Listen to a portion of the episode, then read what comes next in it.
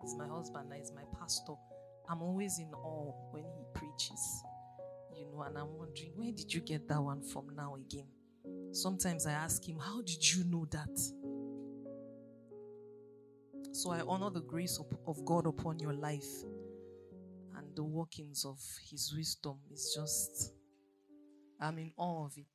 And I'm grateful to God that I have the privilege of being that close enough to watch it. Many years had passed and I didn't know the value of it.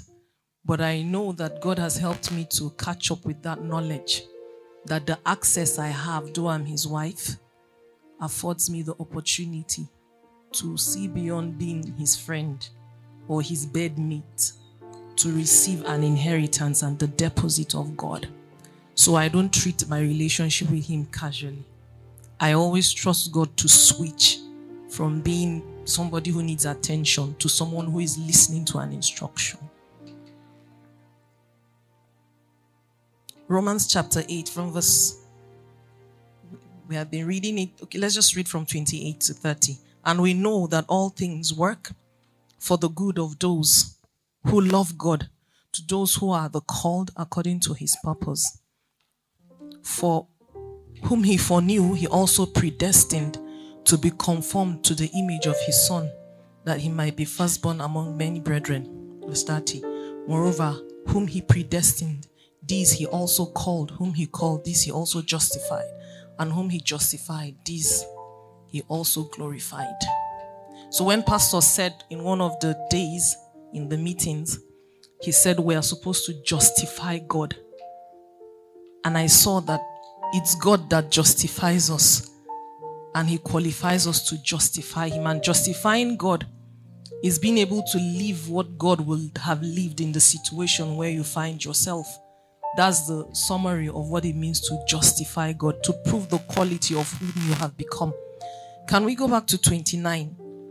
It says, For whom he foreknew, he also predestined to be conformed to the image of his son. There is a predestination and there is a conformation. And there is a distance that needs to cover from predestination to conformation. You were predestined. If you read the book of Psalms 139, it talks about how God formed you in your mother's womb, how he crafted you beneath the earth, how he, he mixed you, how he formed your shape, how he customized you. Everything about you was deliberate. There was nothing about you that was a mistake. So yesterday, Pastor said that you feel like, oh, um, the orchestration is that my parents gave birth to me. He said, but another way to look at it is that my parents found themselves because I was supposed to be born. So there is a predestination. You must come to agree that God loves you that much. And when Professor Costin was leading us in the last song that we sang, he says that it was an honor to be called and to be ordained. And like Pastor would always say, being chosen is a response to being called. So you choose to be chosen. But the call is not you that chooses to be called. When you are called, you have a response, and that's what qualifies you to be the chosen. But conformation to the image of Jesus is a distance, is a journey. After realizing your predestination, the journey from predestination to conformation is the voice of the Lord. That's the journey from predestination to conformation.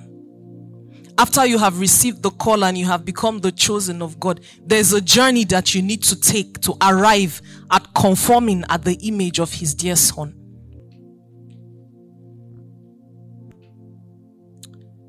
The word of the Lord is the basic, is the character of the word. But the voice of the Lord is specific, is instructive, is directive. The Bible says that your word is a lamp unto my feet and a light to my path. There is what you need to know for your present situation, for the present action that you need to take. That's what the voice of the Lord is, is specific.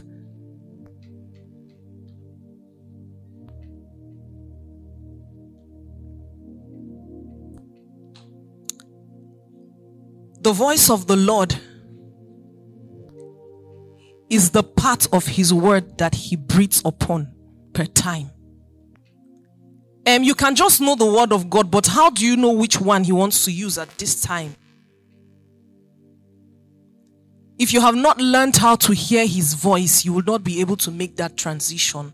You will not be able to have that privileged knowledge because his voice is a privileged knowledge. And that privileged knowledge comes from um, a closeness, an access into the mind of God. And Pastor did so beautifully well. I think it was here in Lefkosha when he talked about praying in tongues. That tongues is supposed to arrive at prophecy. That tongues is a searching of the mind of the Spirit of God that carries everything. The bank of God is the Spirit of God.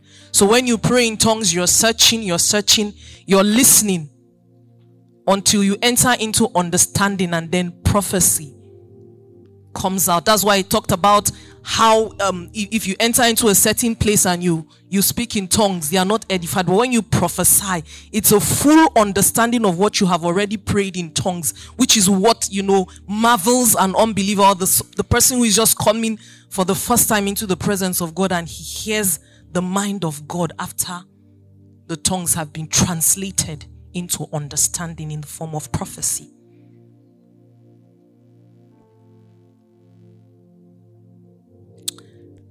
The voice of the Lord. Let, us read the scripture that says, um,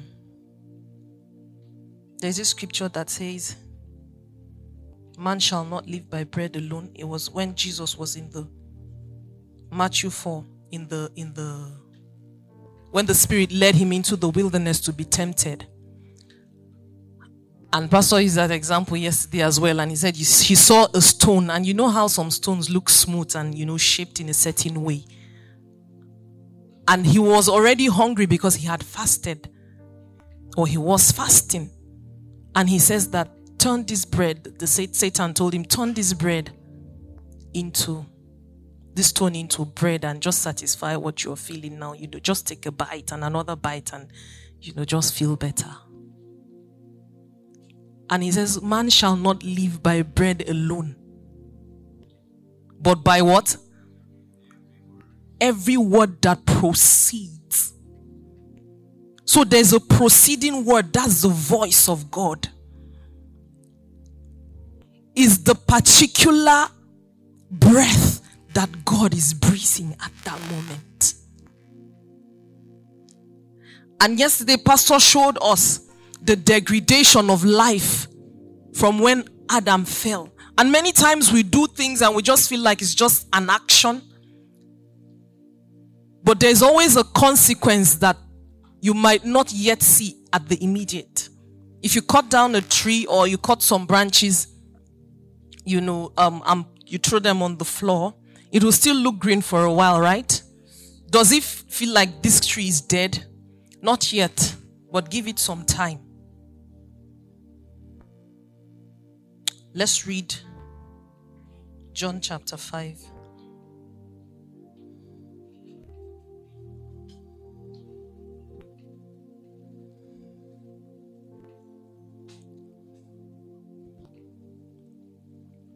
the voice of the Lord is, um, um, let me give you an, an illustration. Now that I'm speaking, how are you receiving what I'm saying? Huh? By hearing. If you don't have ears that hear, God could be speaking and you're, you, you're not receiving the message. The communication is incomplete when the receiver does not receive. So there is a manner of men that God is raising that are not just pres- preservers, but people who go beyond preservation into knowing what God is doing at the moment. People who can give counsel and direction to save nations, to divert every kind of calamity that could fall upon a nation or, or upon a people or upon a family because they were able to hear the voice of God. He's shifting us from just being regular Christians. You go to church on Sundays, you go for midweek services, you go for fellowship or any programs. He's bringing you into an intimacy that affords you the opportunity, the privilege to be able to know what is the exact mind of God to cause change. It's not just to know it and just chill and say, I know what God is thinking right now. Every secret that the Lord releases to you is for something. He said that I know that Abraham will command his children. So there's an effect of what you know, um, what you heard. It's not just to hear it and just have a profile that you have heard God. That's why many times we hear prophecies and we're just chilling. We've heard the prophet, he prophesied. We're just waiting to see, okay, how is it going to happen? When is it going to happen? As someone who hears the voice of God, you're supposed to arise and say, Lord, what is my part to play in this to avert or to cause to come? Because there are those that God will need your participation to partner with Him for that word to come to pass. So, um, John chapter 5, from verse 20, read from 24.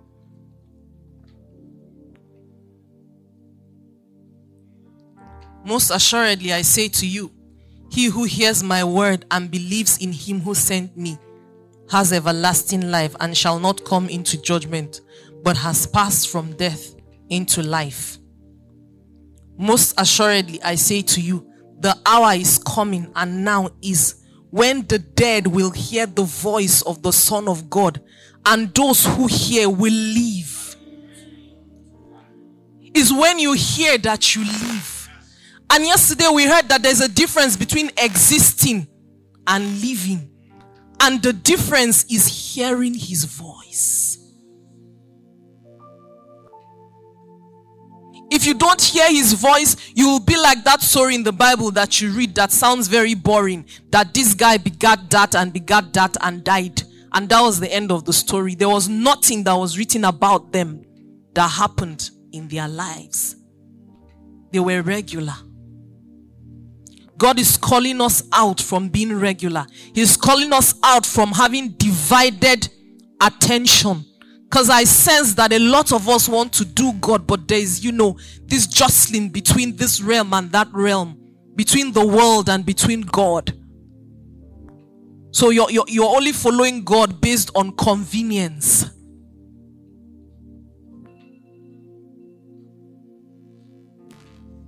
So when he says, arise and pray now, you feel I'm having a bad day, man. So I'm not, I, I, I'm not in the mood for that. But God's expectation is for you to break out of how you feel, knowing the importance of that which you must apprehend. Many times we don't quantify that the kingdom of God is at stake by our actions. That the purposes of God is threatened because we refuse to arise, because we refuse to move, because we refuse to make the adjustments and the transition.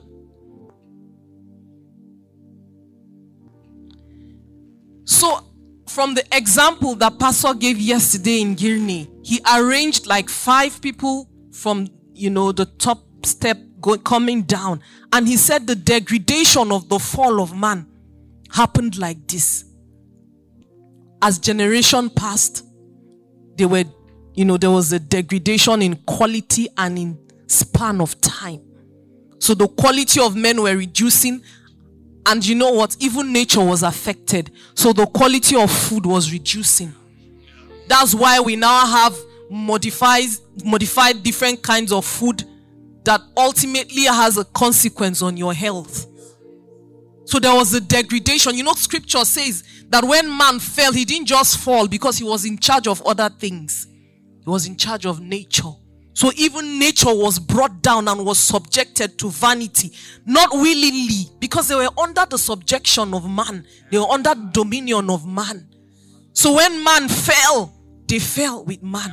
So the degradation was not only to mankind, it was to creation.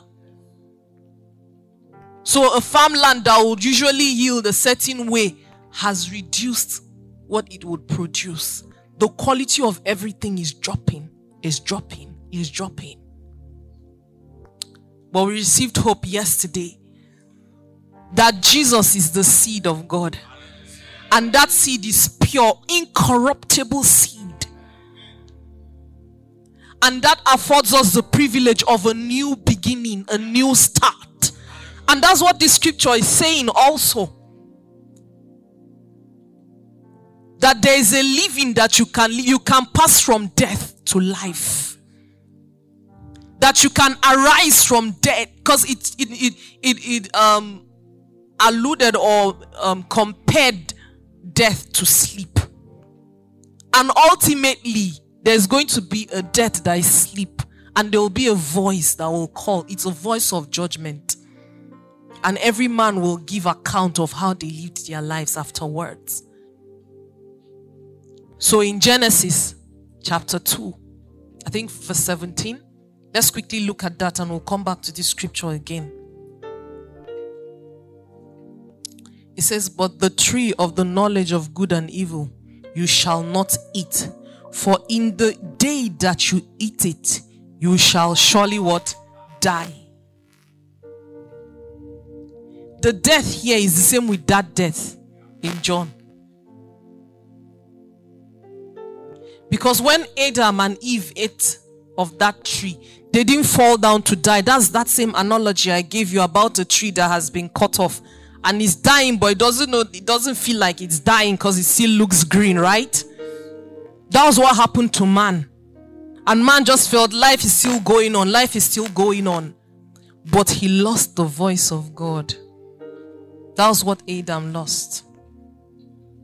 He lost the voice of God.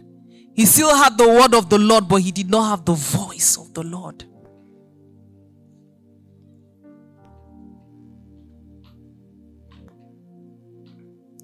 So the hope that we have now is that if currently you are dead like Adam was, he was disconnected from the mind of God. He was disconnected from the thoughts of God. He was disconnected from the secrets of God. He was di- disconnected from what God was doing now. And you know, that's the highest frustration of Satan. He doesn't know what God is doing. So that outer darkness is share complete ignorance. That's the punishment of Satan. He will never know the purposes of God. That's the darkness.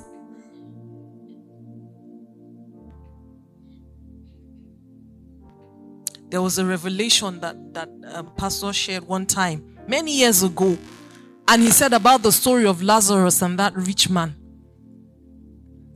He said that the highest pain of man is not being thirsty and wanting a drop of water. Can a drop of water quench thirst in burning fire? It cannot. He said that thirst is the pain and the regret of separation from the one from whom you were hewn, hewn from. From the rock that you were carved. That separation, that void, that emptiness of not being able to reconnect with who gave you birth. That's the top, that's the turmoil, that's the regret, that's the gnashing of the teeth, what is all going to be about. That you can never connect with God again because you have crossed the line. And that was what happened to Adam. He didn't know that he was going to be disconnected from the mind of God from the heart of God, from the purposes of God. So he began to operate trial and error. Before now, he could name the animals accurately, and the Bible says, so were their names, meaning their names were somewhere in God. And Adam was able to pipe the mind of God because he had the voice of God to be able to bring out the accurate knowledge of what they were supposed to be called by the nature of what the animal was. Because the, the names he called, he called their nature. It was the nature of the of of those creations that he called out. And it was so in the mind of God. But after he died,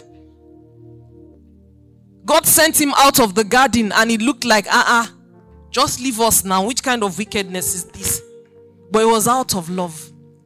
He sent them out, but there was never an access to his mind. It looked like life continued normally. And that's what many of us are in. It looks like life is just normal. Everything is fine. Everything is all right. I pray, I pray three times.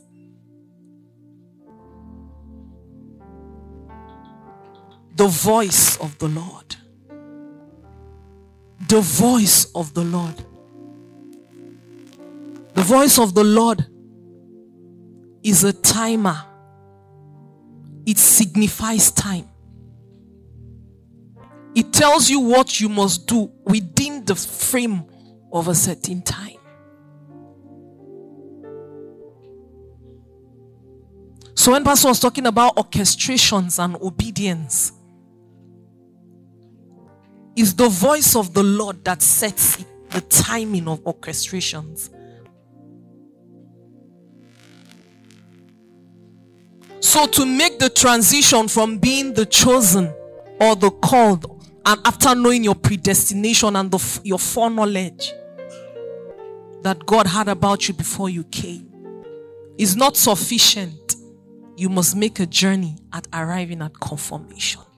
Your everyday life must be littered with the voice of God to direct you on precision for everything you are going to do and become. Yesterday we heard about choices. And I felt like the intro I brought was what kind of diverted pastor's message. But you know, we read it that all things work together for them that love God and are the called. We talked about choices. When you have the voice of the Lord, you will not just make a choice. He will delay you. His voice can delay you and his voice can hasten you. It can delay you from a calamity that just lies right ahead. Sometimes you say, eh, but I, I just had this feeling. Something said to me. It's the voice of the Lord. And the bearer of the voice of the Lord in the Godhead is the Holy Spirit. He's the one that customizes you into that picture that is in the mind of God as you are looking in the mirror. Because you don't have the ability to change by yourself. But there is one who was given, like he said, it is not good for me to be with you right now. I need to go because there's one who carries the yardstick, who carries the blueprint to be able to make you into that picture that you are beholding in God as you look in the mirror. The Holy Spirit is the custodian of the voice of God. He's the one who every day leads you He's the one who every day. Pastor was saying something one of the meetings, and I just realized that this was my life for many years now. I can't remember how many years now. I don't use an alarm clock. He wakes me up. He wakes me up right on time. Doesn't matter how late I slept. It doesn't matter the forces of nature that wouldn't have let me wake up. When it's time to wake up, He wakes me up.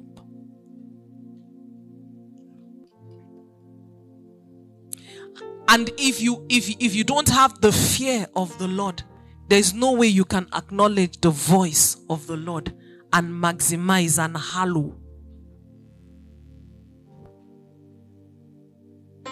Because many times that we run into trouble is not because God did not speak but you didn't have the ability to hear him.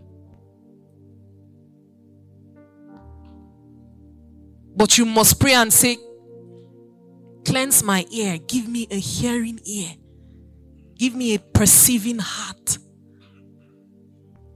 Surround me with the fear of the Lord. Because the fear of the Lord is a manifestation of the Spirit of the Lord. One of the manifestations. But if you don't fear God, if you are just casual, if you're just careless, if you're carefree, you will not be wanting to gather his voice. You know, there's a disposition that helps you want to know. So you are in that place where you're always disposed to want to know what he's saying. You don't have to be a preacher or a man of God or a woman of God to be in that state. You just need to be his friend. You just need to be close enough. You just need to love him so much you don't want to hurt him. You just need to love him so much you don't want to misrepresent him. Because that's when you justify him when you hear his voice. Because everything that you are going to become or do will be on the basis of his voice that you have heard. Because how do you say someone should justify God? Is it a, is it a task that you can carry out? But it's a possibility in God. And the route to arriving there is being able to hear his voice. Is being able to build an intimate relationship with the Holy Spirit. That he becomes your best friend. That he becomes your closest companion. That you don't move without checking with him. He's the one who hastens you, he's the one who controls you. The Bible says the love of God is shed abroad in our hearts and by the Holy Ghost, and we judge us. So the, the love of God constrains us because we have received his love. We judge that if the love is this much, how can I hurt him? How can I go without asking him? How can I choose without knowing that this is his choice? How can I break somebody when his mandate is to fix and restore. That's when your everyday action, decision, plans would align with the voice that you hear.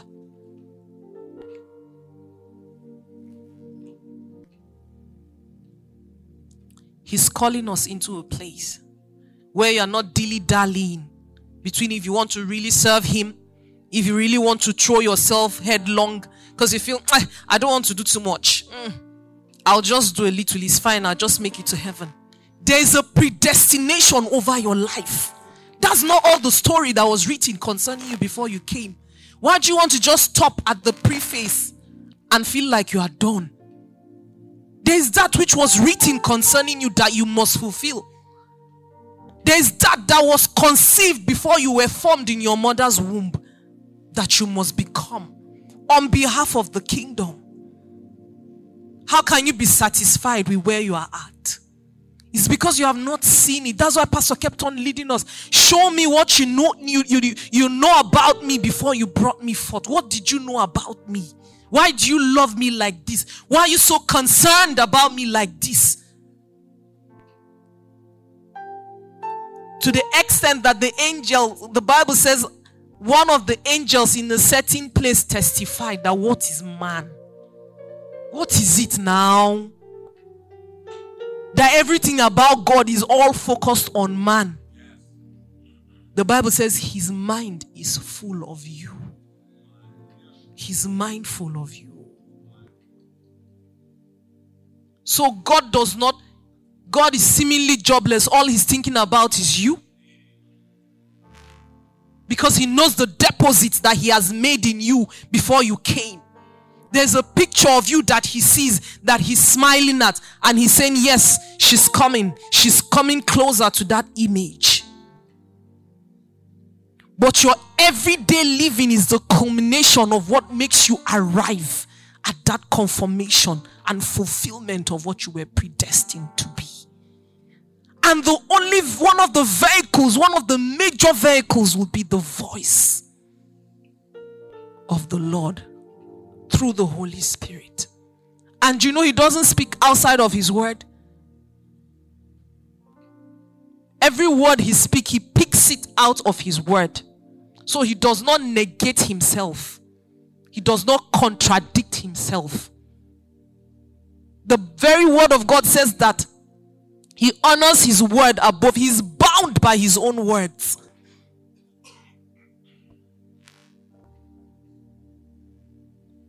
I want to let you know that there are legalities in the spirit. You might just look at the natural and just feel that's it. I'm okay, I'm fine. But there's an implication on your life.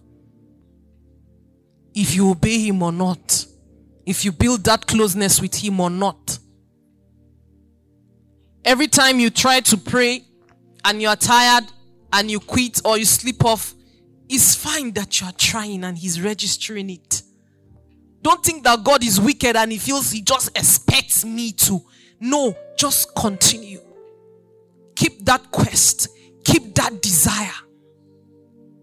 Because it's your desire that is being revealed in your show of wanting to know him and hear his voice. And when he deems it fit and says that, yes, you really want me, he will reveal himself. He will show himself. He told Moses,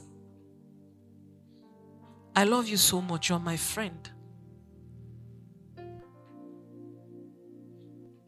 And Moses said, If I'm truly your friend, like you said, show me your ways. I want to know you. I want to enter an intimate place with you where I know your thoughts, where I know what you're thinking, where I know your secrets, when I know what must be done now.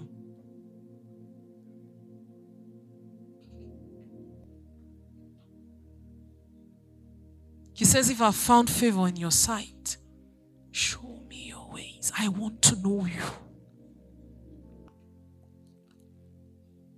And this morning, I brought a deposit of that desire upon every one of you.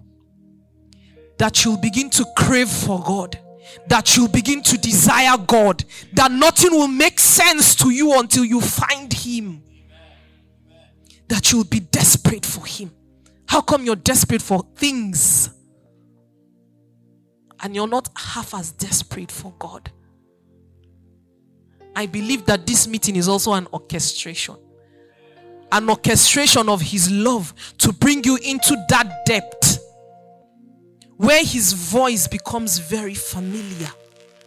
It's not like a stranger's voice. The Bible says the, the voice of a stranger they will not follow. Why? They have become so used to the voice of the shepherd. That's where he wants to bring you to. Where you're not second guessing or unsure when you know this is his voice.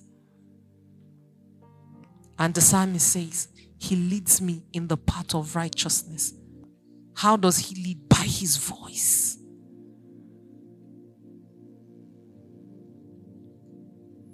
So if you are worried about sinning, the antidote for sin is his voice.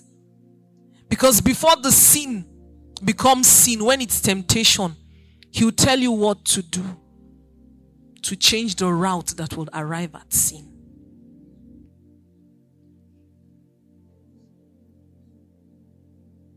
He says that the dead will hear his voice and live. If you reckon that you are the dead, even though you are living and you're just existing and you don't yet have his voice, if you don't hear his voice, you are dead. You're not alive yet. But there's space for you to come alive. When you hear his voice, you will begin to live. I want you to raise a prayer. I don't know what you heard. I don't know what the words you heard did to you. I don't know what it triggered in the inside of you. Some of you feel like I'm not ready to do God full time. I will do it later. You don't own your life. There's one who gave breath. And disobedience always cuts us out of the orchestrations of God. It leaves God seemingly helpless. It's only His mercy that can bring you into that place where you are redeemed again. I want you to raise your voice and teach me to hear your voice. I don't want to live for myself. Teach me to hear your voice. Bring me into a depth with you. Bring me into a love with you. Bring me into an intense relationship with you that causes my ear to be at your mouth's breath. Everything you say, I'm, I have the ability to collect. I can't hear you praying. Do you desire Him? Do you desire Him? If you don't even desire Him, tell Him, I don't desire you, but can you help me to desire you? Because it's a first step. It's a first step.